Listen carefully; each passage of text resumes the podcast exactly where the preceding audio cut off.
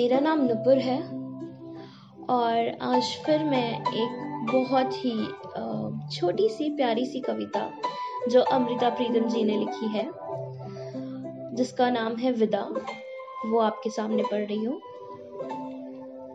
आज धरती से कौन विदा हुआ कि आसमान ने बाहें फैलाकर धरती को गले से लगा लिया? आज धरती से कौन विदा हुआ कि आसमान ने बाहें फैलाकर धरती को गले से लगा लिया।